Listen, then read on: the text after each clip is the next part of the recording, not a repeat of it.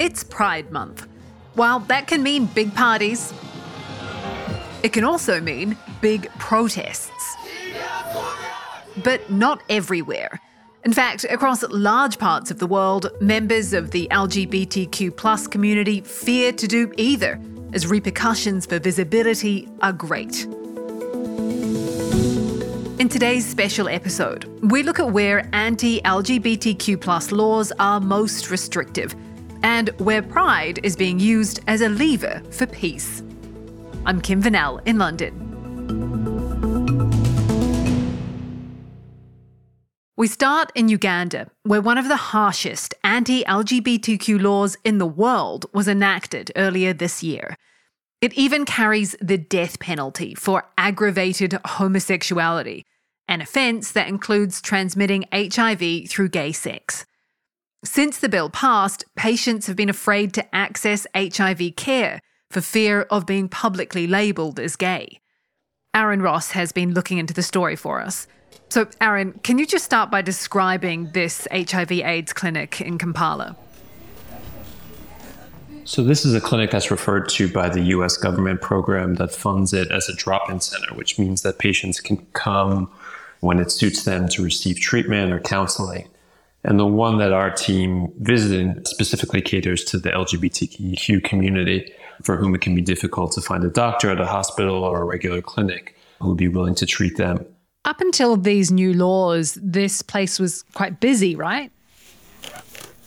That's right. What they told us is that they were getting about 50 patients a day for various services. They provide treatment for HIV AIDS, but there are also other medical services. There's mental health counseling. And since the legislation started to be considered by Parliament in March, that's dropped off to about two or three a day. What has the health ministry said? So the ministry denies that the law will have any impact on people's ability to access care. They say there's nothing in the law that stands in the way of doctor patient confidentiality and therefore LGBT patients, they can go, they can receive care, they can speak openly to their doctor about their sexual history and their sexual orientation.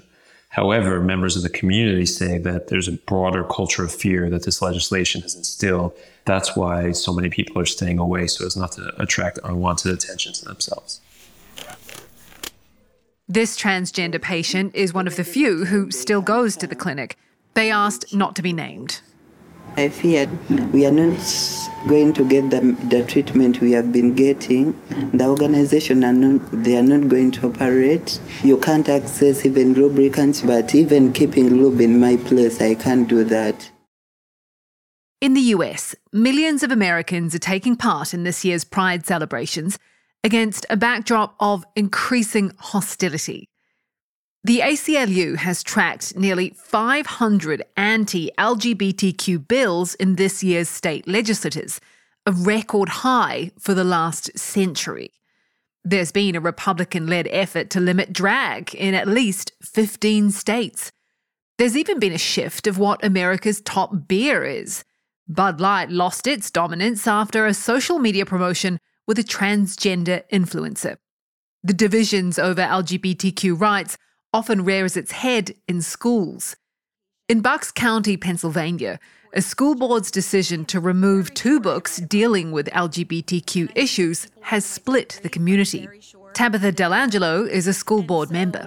I think that what Bucks County has become is really this microcosm of the division that we see across the country where people on both sides are so sure that they're right. The decision sparked outrage in the community, as Jonathan Allen explains. The policy drew a lot, a lot of debate at these monthly board meetings. Public comment would stretch on for hours. Some parents would read out the most sort of sexually explicit passages from books they wanted removed. Other parents, students, teachers would say, This is book banning. And so that became a huge point of contention. Soon after this debate, pride flags in the district schools came down after the board's Republicans passed a policy requiring teachers to be neutral in political or social issues. So, one student we spoke with, Leo Burchell, he's a transgender student at one of the high schools. He says that the fact that pride flags have come down, the fact that the only books that have been removed so far are LGBT themed books, sends a message. America has seen so much anti-LGBTQ plus legislature. You know, you see it from the country, you see it from the state, you see it from your school. It almost feels like it's attacking you directly. Now to China, where same sex sexual activity is legal, but LGBTQ plus people don't enjoy the same rights as their straight compatriots. Same sex marriage is illegal, and gay couples are not allowed to adopt. Chinese authorities have also stepped up censorship and cracked down on portrayals of what they call sissy men. But a thriving Shanghai subculture has found an outlet despite government distaste voguing. Casey Hall went to their third anniversary ball. So, most people would probably be familiar with the dance style of voguing from Madonna's song Vogue the kind of angular hand and arm motions, which is voguing. But when you see people voguing in real life, it is phenomenally physical and difficult. In China, it is still very new. It does have its own kind of flavor. For our story, we followed the main voguing house, the main voguing family in Shanghai, the House of Kawakubo. Voguing families tend to take their names from famous fashion designers. So Kawakubo, they take their name from Rei Kawakubo, who is the designer of the Japanese avant-garde label Comme des Garçons.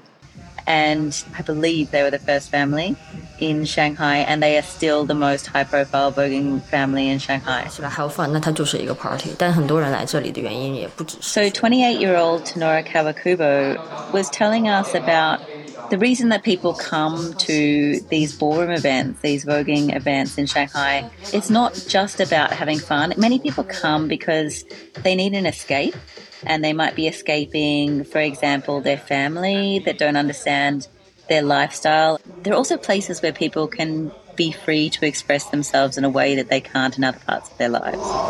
I'm Casey Hall in Shanghai, China. And now to Cyprus, where members of the LGBTQ plus communities came together in celebration in the no man's land that splits the island in two. Michele Kambas was there at the Pride, which called for peace. Members of the LGBTQ communities started two separate marches from the Greek and Turkish Cypriot opposing sides, meeting halfway in no man's land controlled by the United Nations.